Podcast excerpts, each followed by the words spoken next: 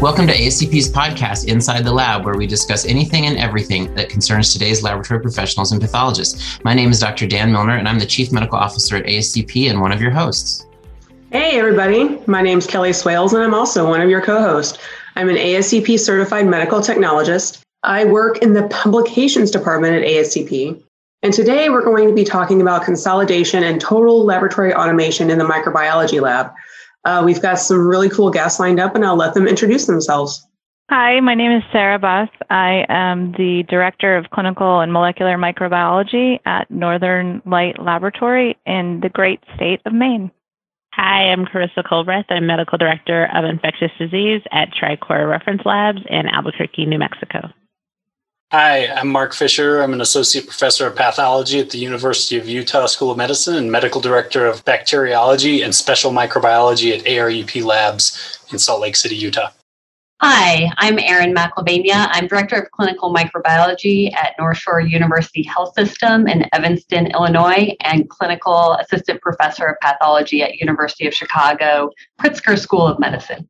Hey everybody, thanks uh, thanks so much for joining us. I think we're going to have a really great discussion today. But before we get to that, I've got a few housekeeping items to take care of. CME and CMLE will be available for listening to this podcast in the ASCP store. The American Society for Clinical Pathology is accredited by the Accreditation Council for Continuing Medical Education to provide, you guessed it, continuing medical education for physicians. ASCP designates this enduring material for a maximum of one AMA PRA Category 1 credit. Physicians should only claim the credit commensurate with the extent of the participation in the activity. And we've got a few disclosures to disclose. Dr. Culbreath has disclosed the following relevant financial relationship with a commercial interest. She's uh, been a consultant for Copan Diagnostics. And Dr. McElvania has disclosed the following relevant financial relationship with a commercial interest. She's been a speaker for Becton Dickinson. All right, so now that's all out of the way. Um, let's get uh, the ball rolling on questions. So I guess I, I want to start off. I always like to start off with like defining things so we're all kind of on the same page. Within the laboratory sphere, what does the term consolidation refer to? And um, what are some examples specifically for microbiology labs that you guys are familiar with? I think consolidation can be mean many things. You can consolidate many tests onto one platform or many tests into one assay. But I think for the purposes today, you're looking at consolidating many different laboratories into a central laboratory or many hospitals maybe into a hospital system?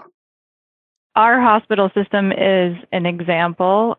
We have 10 different hospitals that our laboratory serves, and those hospitals range in size from 25 to over 400 beds.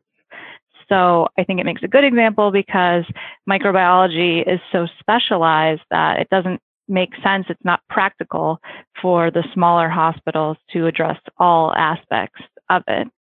Yeah, and you know, our system has taken a similar approach, but in addition to consolidating within a health system, we've also consolidated laboratory services across multiple health systems. So right now we have three large health systems um, where we perform all of the laboratory services and we're the sole source laboratory provider for three separate systems, along with a commercial arm of multiple smaller hospitals that are outside of those systems. Um, and so that presents a lot of opportunities and some crazy challenges that I'm sure we'll talk about a little bit more today. Being in a, a national reference lab, that's sort of the ultimate consolidation but just for certain tests, right? So um, we obviously have a lot of tests coming in from all over the country that there may be tests that each individual facility doesn't perform frequently. And so it makes more sense to send it out.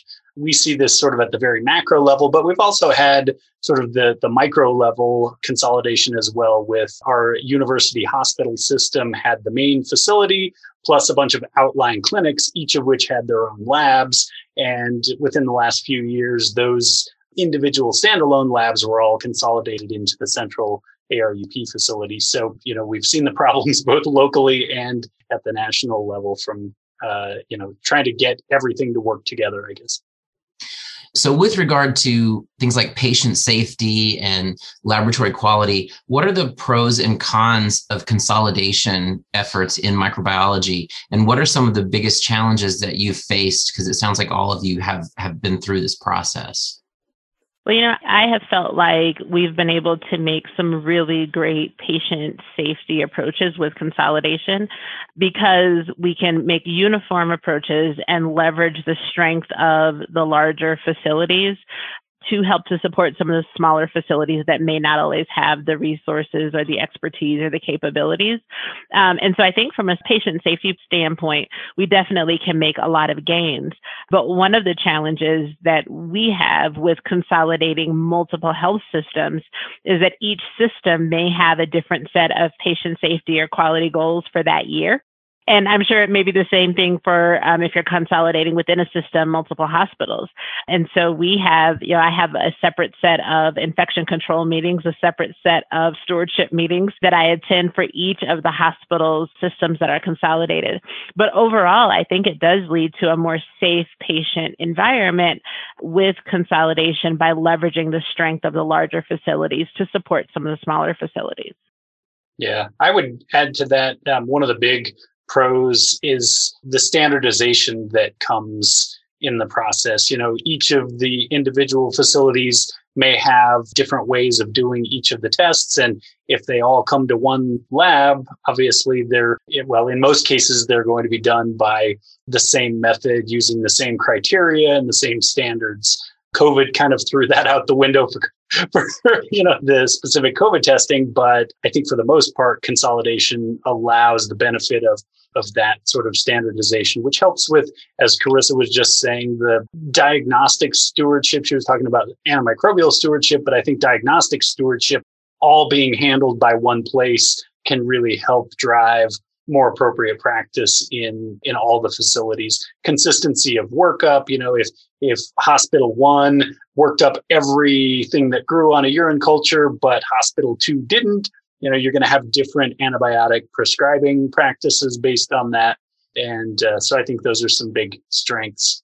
I think one of the downsides though is the physicians can't just walk into the lab and see the plates and talk with the techs and find out what's going on. Um, that to me, I think is one of the biggest downsides of the central lab sort of approach playing off that concept of the clinician interaction you know because i when i was at harvard at the brigham women's hospital it was it was a daily thing that the clinicians would walk in and look at the gram stain and et cetera et cetera so what have you or any of you done to ameliorate that problem or or you know to, to kind of provide still that interaction or that possibility of interaction with the clinicians I'll explain briefly what happened here. After the services moved out of the hospital, they established for the infectious disease physicians a closed circuit TV system so that we could do sort of plate rounds in front of a camera and the ID docs could talk with the techs and and there was some back and forth there. This was before, you know, Wi-Fi and, and everything. So uh, I was gonna say now you can just do a Zoom call, right? Like yeah, exactly. here's what I got yeah. on this plate. Yeah. Um, we actually did that for uh, for our microfellow rounds for a while, but back in the day when they did this, apparently initially lots of the ID docs were in the room for rounds time and participating and everything. And after a few months, there was nobody in the room anymore, and that kind of fizzled. I think I think having that physical interaction is an important part of the process, and you know the the docs being able to look at the plates themselves and have that face to face discussion.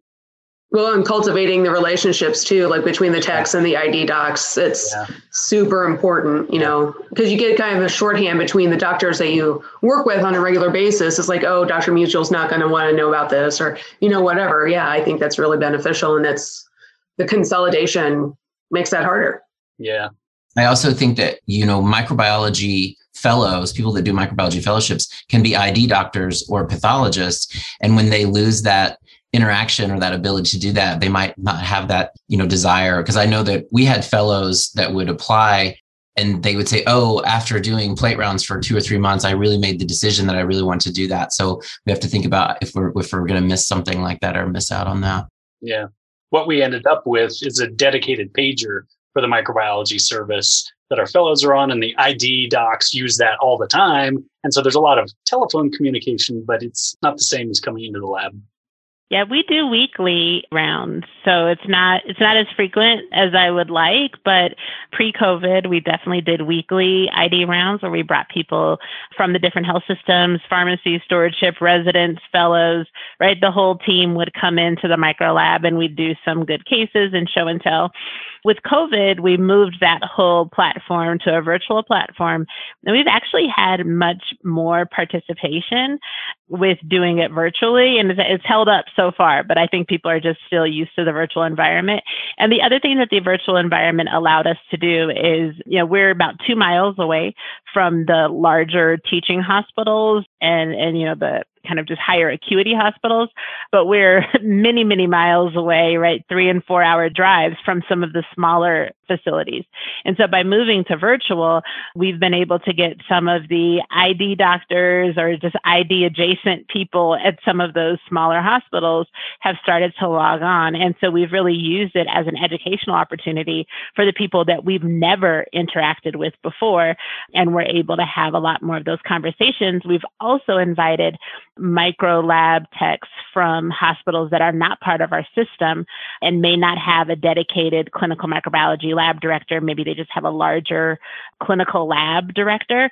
And so they're able to come on and get some of that education piece as well. So moving to the virtual platform, I think has actually helped us in some ways um, when it comes to that education and plate rounds interaction. And I think for us, we have some smaller facilities that may not have fellows and things like that, but we do do something similar in that we facilitate meetings between the satellite lab managers so that we can ensure communications, education flow between the laboratories. And so we really rely on the managers of our satellite labs to be, you know, our main contacts at the hospital at the same time making ourselves available for communications with the various physicians. Erin, any comment on that? Yeah. Yeah, I would just say our, our setup seems to be, I'd say, most similar to uh, Carissa's in that we have twice weekly scheduled rounds with our ID team, and all the trainees come pathology, the internal medicine residents, the med students who are on service, pharmacy, and their residents. We talk about cases in real time. So it is very much almost like stopping by the lab. We pull gram stains, we can bring up plate images on our laboratory automation system. We use Epic, our electronic health information system. We can pull all this up and we have a nice area to do that in. And we just talk through cases in real time. So it's worked very well. We did go on a bit of a hiatus with COVID and we would really hoped that maybe we could bring that virtually, but our, it just didn't really translate virtually. We set it up, but we didn't get great participation. And ideally, I was thinking it's really great to see uh, Dr. Culbreath's experience because I was hoping to that could be a way that even without COVID, we could expand that to the other hospitals because we are located in our main teaching hospital. So it's easy to get to if you're on service at that location. And we have three other hospitals in our system. And so we were hoping that the ID physicians at the other areas would log in and such, but that hasn't really taken up as much as I would have liked. So I kind of want to circle back to something you guys kind of brought up here and there, and that's small laboratories at community hospitals. So if you all have a small lab at a community hospital within your network uh, that's undergoing consolidation, can you guys talk a little bit about like what tests must remain at that smaller hospital and how their test dictionary is determined? Can you kind of walk us through that? I think so much of it is kind of dependent on the hospital you know so many factors like what's the patient acuity there? What's their lab staffing? Are they able to staff their lab? Do they have any degree of micro specialization or is it just a generalist? How far is it to your main lab? I think it's going to be a little bit different for every every lab based on those parameters and we actually don't have any small community hospital labs so i'll let someone else maybe comment on what they actually keep. Yeah i mean we have a lot of small community hospital labs in our system. But I think what you said is accurate in that a one size fits all model is not going to work. Some of them are less than an hour away from our laboratory, and some of them are four hours away. so, you know, while we like for the laboratories to keep their own blood culture instrumentation and the ability to do gram stains from positive blood cultures, not 100% of our labs do have that. Most of them do, but you know, the very small ones that are 40 minutes away, they still send us blood bottles. So that's one test. I think some of the rapid tests that can be completed quickly are maintained at the satellite labs, and that's something that is becoming easier with the rapid molecular tests that are available. All of our satellite labs have their own molecular COVID testing now. Um, same with flu. Yeah, and I think some companies are doing like a combo COVID RSV flu test, right? Yeah, right. So things like that are out there. And I think it's important to point out that this is something that undergoes revision from time to time, right? Because our labs, they kept C. difficile, but now it's kind of a mess because are they doing molecular C. difficile first or are they doing the toxin antigen test first? And, and we have to get them all on the same page there. So it is a mixed bag of what they keep, but they tend to keep the rapid test, gram stains from sterile fluids, ideally, if they feel capable of doing that. And blood culture, I think, are the big ones. Yeah, that's that's been our experience where we really, when I first came, there was only one facility within um, all of the systems that we support that was still doing some microbiology. And the challenge was that while they had the one person who really liked micro, then that person got promoted to like a supervisor or something. And so then there was there was not another microbiologist, you know, within three counties. So we ended up consolidating in that remaining system. So now all of the community hospitals, they do the gram stains from the sterile site. And I think the molecular and rapid testing has been really important and i you know i really hope to see a lot more of that and a lot of that more of that distribution to those sites but we've really centralized that. I think even with the gram stains many of our hospitals are very small and when we think about gram stains from sterile sites that means that a tech might in a year see one or two gram stains. So what we've started to look at are options to get digital images of the gram stains to have them interpreted at the central lab, doing things to help to support the testing closer to the patient, but the interpretation happening where the expertise lies. And now in this digital environment, I think we have a lot of opportunity to do that. The only other thing I'll point out around our consolidation efforts is that we're also ISO or CAP 15189 accredited as a system. And so that has really helped us with our standardization across all of the facilities that we all have a very standardized approach to everything that we do. So that's really helped us along the way. Yeah. I mean, I think all of the things that have been mentioned are critical tests that, if at all possible, should stay at the remote, you know, small hospitals I might also add like cryptococcal antigen testing. It's easy to do. It's high impact. The discussion of the multiplex PCR panels, those are again easy to do and have high impact if you don't have the capability of doing culture at the remote sites you know some of the other things that definitely depend on what the facility actually has in terms of lab capability beyond just gram stain. Um, if it was pretty far from the central lab and transport becomes an issue you know the time it takes to get specimens there then i would say expanding beyond just gram stain for sterile body sites to doing cultures for those sterile body sites as well on site, you know, maybe eye cultures, those can have a significant impact and, and pretty rapid deterioration in some cases, maybe even AFB stains, depending on the population. And, and one that didn't come up already, but again, population dependent and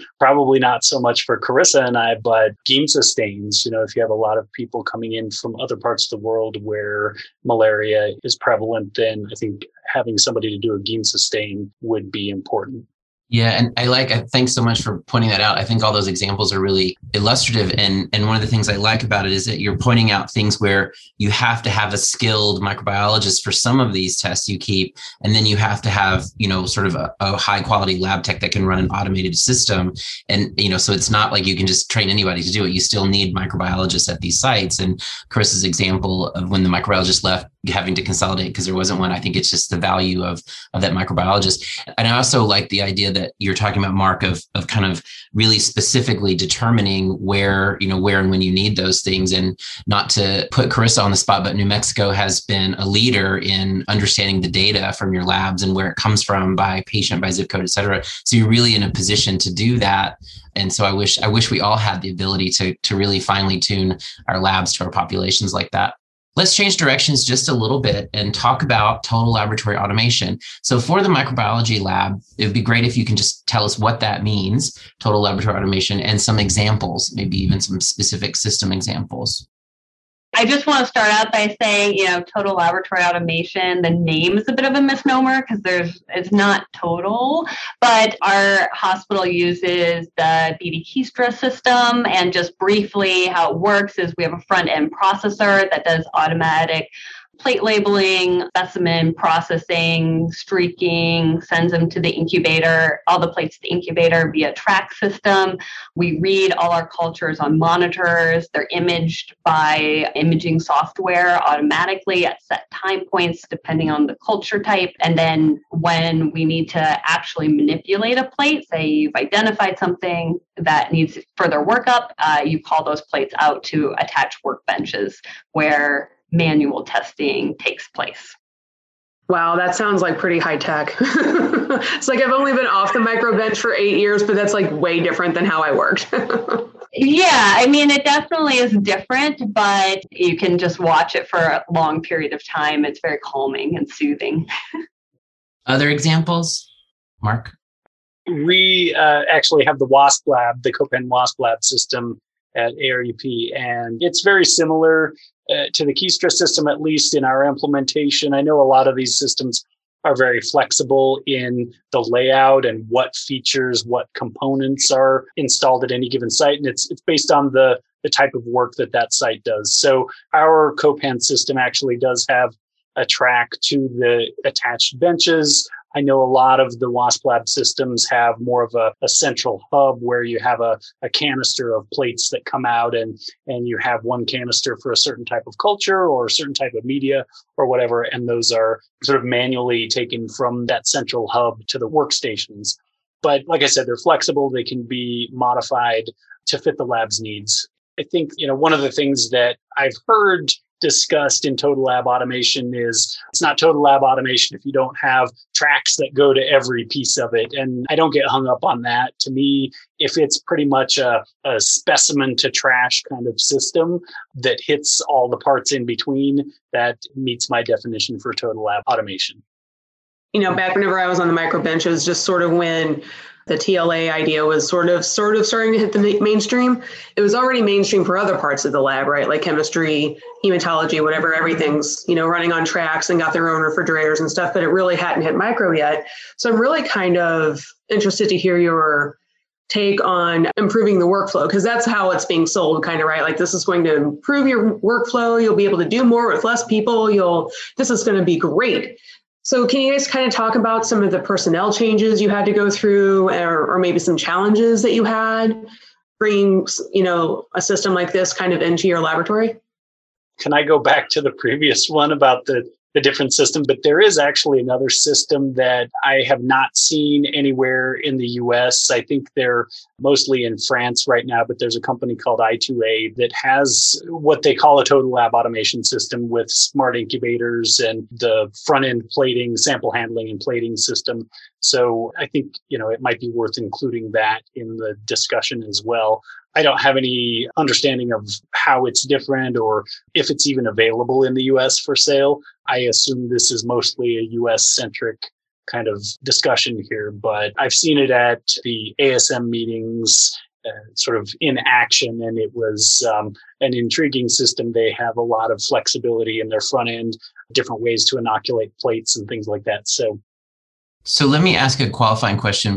So, from the point of view of the human in the lab, when you have the, the, the three systems that you've described, it seems to me that the human component is accessioning to tell the system what they need to do with this. Or are these systems smart enough to figure out what to do with them? In other words, someone still has to say, "Oh, this is a CSF, and we need to do." X, Y, or Z, or oh, this is a stool sample, or just, is that the minimum you have to say? Is just what the sample is? What what's the human interaction at the beginning? Yeah, it's even less than that. It, well, it depends on how much interfacing you have with the system.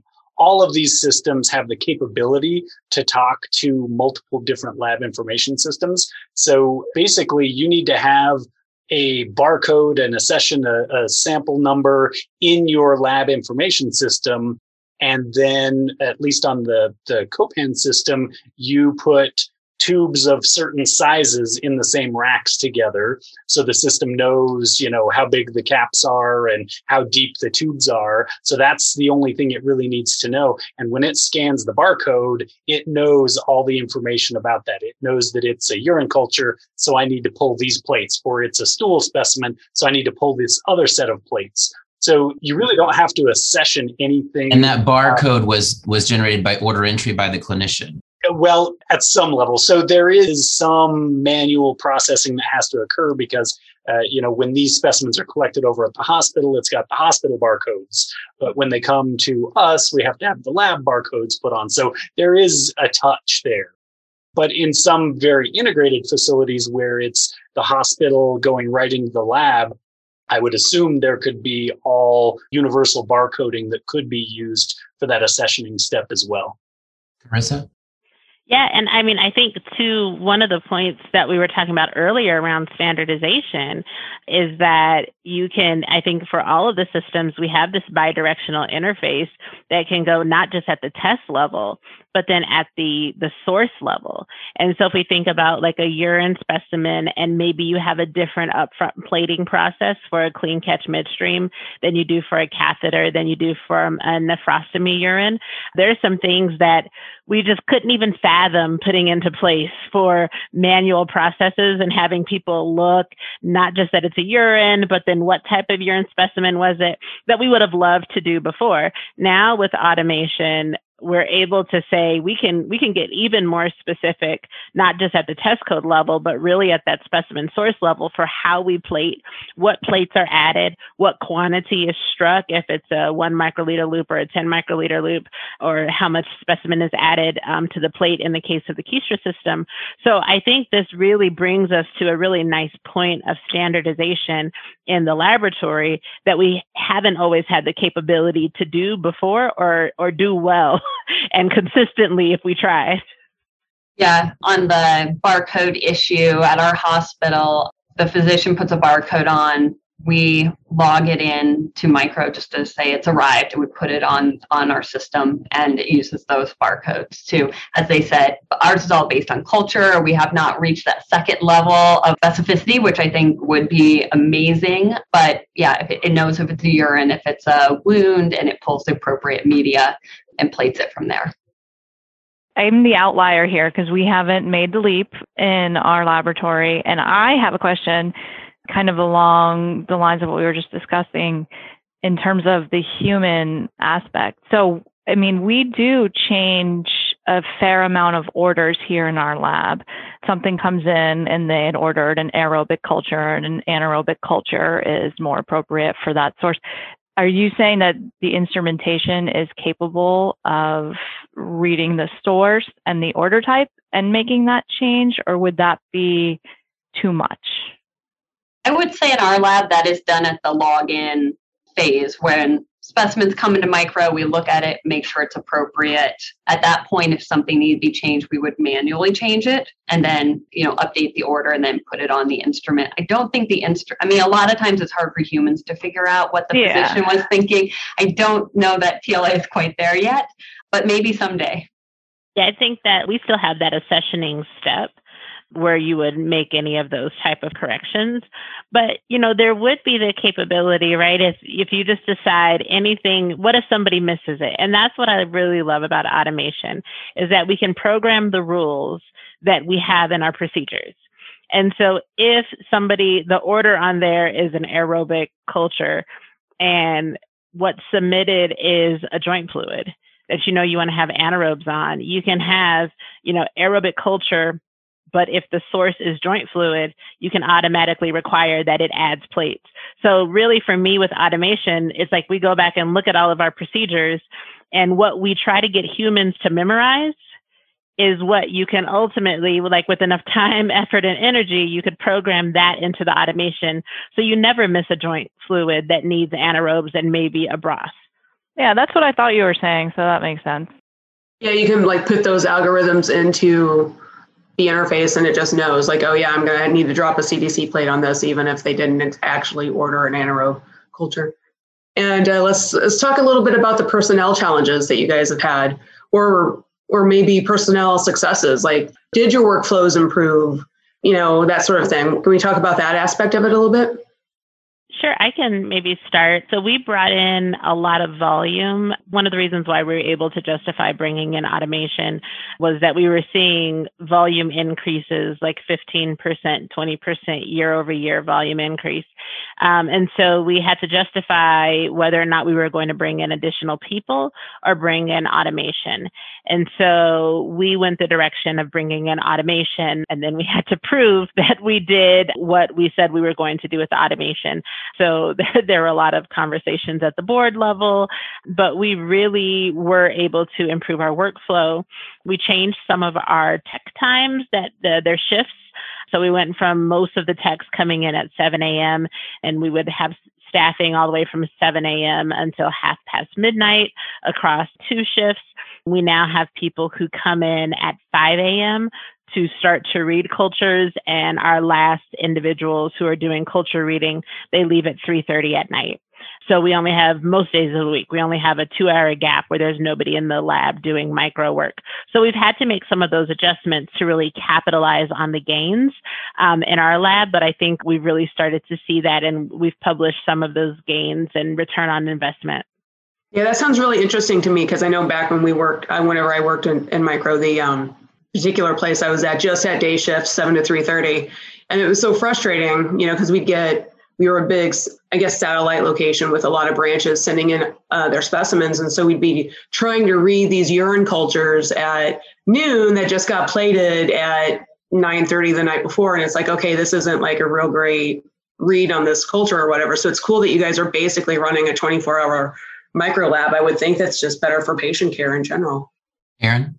Yeah, I 100% agree with everything Carissa said. In my case, I joined a lab after they had implemented TLA. So I recommend that as the number one way to get TLA after listening to my I, I recommend that too. so here at North Shore, we had had the BD Kiestra for about two and a half years when I joined. So working very well, all specimen types were on board. But, you know, we still continue to fine tune. I feel like it's like procedures. You're never actually 100% done with any procedure. And it's really been interesting for me just from what I hear from the technologists. I think that, like, for example, back to what Carissa was saying, we had this situation where they looked at all our courier routes and re redid all the timing. And I should say that we're a four hospital system, um, and we recently acquired two additional hospitals, but we have about 25 immediate cares and over 100 physician offices. So a great deal of our work is outpatient, and we rely on those couriers. They cut a lot of the couriers and changed all the time. So that was an opportunity for us to look at what time we're receiving uh, cultures, the types of cultures, what time they were ready to be read, because to Kelly's point, you don't have to worry and with laboratory automation that you're reading a urine that's for, you know, five hours old or something like that. It is imaged at very specific times, and only after it's imaged does it come up on a reading list. So everything is standardized as far as timing. But we also wanted to make sure our technologists were at the lab at the time when cultures were ready to be read and we didn't need them there when there really wasn't a lot to be read. So the software that comes with these laboratory automation systems makes it easier to track when things arrive, when things are ready to read, and then you can adjust your staffing. So maybe you don't need 20, maybe you want 24 7 staffing, which can be very difficult to achieve for plate reading. But if you look at your numbers, maybe you only need with 16 hour staffing, you can achieve 90 or 95% of what you hope to gain. So you can really be strategic about when you have technologists there And I think that's one of the best things about automation. It just allows you to be really innovative and efficient. So when we think about both consolidation and total laboratory automation or TLA, when I was preparing for this, I was finding a lot of comments that were saying that, you know, it's really cost savings or fiscal implications that drive CEOs or C-suites to make decisions because ultimately there's this capital output, right, in order to do this part. Everyone in the lab could want it, but until the CFO says you can have it, you know, you can't really have it. And suggesting that that's really the biggest driver in choosing these processes. Is that is that true in all of your opinions, or do you actually think the benefits to patients and quality are actually more important, and really just have to make the fiscal argument through those benefits to get your CFO or whoever to approve it? I would say that the cost justification is a necessary evil. You've you've got to justify it somehow, or else you won't end up with automation. But what it seems like from talking to a lot of people with these systems is that the costs may not actually go down, but the lab can handle more work. And I think that's something that Carissa has talked about in the past, where this continuing increase in volume and you either hire more people or you find a more efficient way to handle it. And automation is often that more efficient way. If you sort of on the back end then go back and say, well, how much would it have cost to hire all the additional people to do this? Then you can do the cost justification sort of in hindsight, but nobody's going to, nobody's really going to accept that on the front end, I don't think. But I think the quality benefits are, are certainly there. Aaron just mentioned the the idea of the six hour urine reads. You know, something gets plated late and somebody comes in early to do the morning reads and you've got something that's been there for six hours. You may pick up an E. coli that way, but you're not going to pick up everything. So you can have false negatives. Another thing that we've done here recently that is really beneficial is, um, as Carissa said, you can program this however you want it. And we've uh, put our, our positive blood culture subs onto the automation and do a six hour read. And if there is enough growth on the six hour read, we send it to MALDI or we send it to set up for susceptibility testing. And so we get a lot better coverage. Whereas before, the blood bench was staffed at a certain time and somebody was always there to pull bottles off and sub them, but the subcultures weren't always worked up 24 hours a day. So now we've got those things coming off on schedule when they're ready to be read. And um, we are a 24 7 lab. So we do have somebody there all the time that when that ticker comes down and, and you see a blood culture sub is ready to read, you go read it it's, I think, a, a big benefit to patient care. I'm all about quality as a laboratory director, but I do think that you need to make the case to your administration. And I just, I feel like Chris is not tooting her own horn loud enough. She had just had a great paper that looked at four different labs and showed uh, really great efficiencies and uh, cost justification data for all of your administrators. But one other thing I wanted to mention in addition is when we got our TLA, part of our justification was it allowed us to stay inside our existing space, which was inside the hospital. And we really thought that was important for the reasons Mark talked about earlier, like that consultation with your ID team and that connection to your physicians. So we were out of space, and by bringing in total lab automation, it allowed us to renovate in our existing footprint rather than move to an offsite lab, which would have been very, I mean, renovation's not cheap, but moving to an offsite was something both we didn't want to do for a variety of reasons, but also super costly for administration. So I think when they looked at the two, they decided staying on site was preferable. And, and I, I totally agree with everything that's been mentioned. And I'll just also point out that I think we're now um, you know, we started with, you know, the justification was about volume and efficiencies and, and those gains. But now that we have more sites that have automation systems, I think we're really starting to see the patient impact. And I think there really is tangible patient impact to having the automation system. So we're seeing things like faster turnaround times, significantly faster turnaround times on urine cultures being read much earlier because you have this closed system. So we're getting better organism growth and you can read a culture at 12 hours instead of having you know, having to wait for 24 hour growth um, and things like that. So I think we're seeing faster turnaround times. Mark mentioned, you know, getting those blood culture subs into an incubator and doing the the MALDI from a smudge plate or from you know just the the minimum growth, and so we're getting faster and better turnaround times. You know, the CLSI just in the 2021 um, CLSI M100 is direct blood culture gram uh, AST. Yeah. Disk diffusion AST.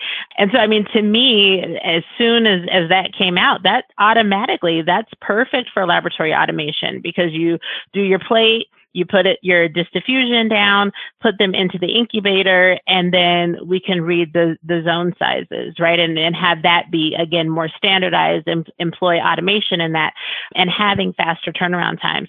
We've even seen in our lab things that we would not have been able to grow in standard instruments and standard incubators, we're able to grow faster and we don't have to do a second incubation day for the things that would have been tiny. So there really are, now that we're, we're implemented, I think many facilities are seeing not just the efficiencies, but a clinical impact that's, that's improving patient care. I want to kind of ask a question about like downtime and contingency planning and what happens when your total lab automation decides to take a crap on a Wednesday night? What? How do you fix it? What do you? What are, what are your workarounds? Let's just talk about that for a little well, bit. It's never on a Wednesday night. It's always yeah. on the Friday right before a holiday. So that's when it is. You're absolutely right. so yeah, let's talk about yeah your your workarounds. I was just going to say that um, most of the downtimes that at least we have are planned. You know, they're down for maintenance. They're if it's going to be down for you know computer patch upgrade you know software upgrades things like that. So we are able to uh, work with the manufacturer and our internal uh, it team to schedule those at our least busy time of day. So that's been really helpful and the maintenance makes actual unscheduled downtimes less likely or less frequent. And I think just planning is key, at least for us. As far as unscheduled downtimes, we have a document that that goes through all the different areas of the instrument that could be down and how long we anticipate that downtime to be.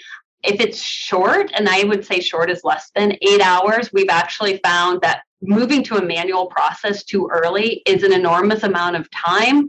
And if we just stay the course, we can make up for that eight hour downtime in very shockingly little time. So we do not move to some kind of manual process in, unless it's a, a, complete catastrophe. Also, I would say it depends, like, there's so many parts of automation. Only once, I think, did we have unscheduled downtime of the entire instrument at once. Usually it's like, maybe your gripper for the caps is not gripping uh, as much as it should. So maybe there's a part there in the processing that you can't do, but you can manually inoculate the plates, put them on the instrument, and it does the incubation, the imaging, you plate read, like all of that is working fine. Or uh, maybe one of your incubators is down. Well, we can reroute plates to other, we have four incubators, and I think it's pretty standard to have many. So you can reroute them, all the plates to a different incubator. And so then it's just little workarounds like that that solve the problem, I would say 99% of the time. So we've largely been talking about what's happening now, what present, the systems that are present, how they work, what consolidation has meant now. But what I'd really like to ask is because microbiology, I'm a microbiologist, you know, I love microbiology. And when I was in training and in practice, we were always talking about like the, you know, direct patient to diagnosis, you know, immediate answers, that kind of stuff, which still haven't gotten there yet and I don't know that that we will necessarily uh, in our careers, but maybe sometime soon. But what do you think the the future looks like right now? Where where are we going from here? And I'd like to hear about consolidation and TLA. I mean, do we continue to consolidate until there's just one lab in Utah, or, or is it what's the point there? And then with TLA, you know, with TLA, what you know, what what would be the next thing you'd like to have in your lab that you don't have uh, that would have to come in the future? I'll jump in on that. I will say from personal experience that not all lab information system vendors have full functionality with TLA systems. And that has been a big hurdle for us in terms of getting full functionality out of our system. So I would hope that in the very near future, these vendors really step it up and, and make sure that all of the functionality that the TLA systems can perform can be handled by the LIS systems. And it's not like this is totally new stuff. These systems have been out for quite some time. Their communications is pretty standardized. You know, the, the formats they're using. It's just the, I think, lack of recognition from some of the LIS vendors that labs would actually want this. Well, why would you want another system telling the lab information system what's going to happen to these cultures? You just type it in, right? That is, I think, a significant limitation with some lab information systems right now. Others seem like they're fantastic and they're they're really flexible. The one we have is not. But I think some of the things that I know are on the near horizon that will be really useful are like the colony picking robots, where they will pick a colony, spot it to a multi target, or pick a colony and make suspensions for susceptibility testing. Those things will be really useful. Uh, and again, those are uh, near future. Some of the things that Carissa just mentioned with the direct blood culture susceptibility testing, I believe both of the, the current systems in the US have disk diffusion capabilities. I don't know, maybe the Kiestra, uh, I, I thought I had seen that with the Kiestra, maybe not. I know Copan's system does have that. And so you could integrate that in a, in a essentially a fully automated fashion. And so that I think is, is sort of, again, near future or, or maybe even current in some labs. I got to say that feature has me drooling. Yeah, I mean, for for labs that are already doing disk diffusion, it seems like a, a no brainer. So another thing that I think, again, with the the software within the TLA systems, the ability to read and interpret the cultures, not just put it up on a screen for the technologists to read. That's another big thing that it's here, but I think there's still a lot of room for growth in that area. And then one thing that I'm, I'm taking up this whole thing because this is what I was getting excited about was, um, you know, trying to put a bug in the manufacturer's ears on things like electronic noses in the incubators to sniff out the volatiles and actually do the identification during incubation.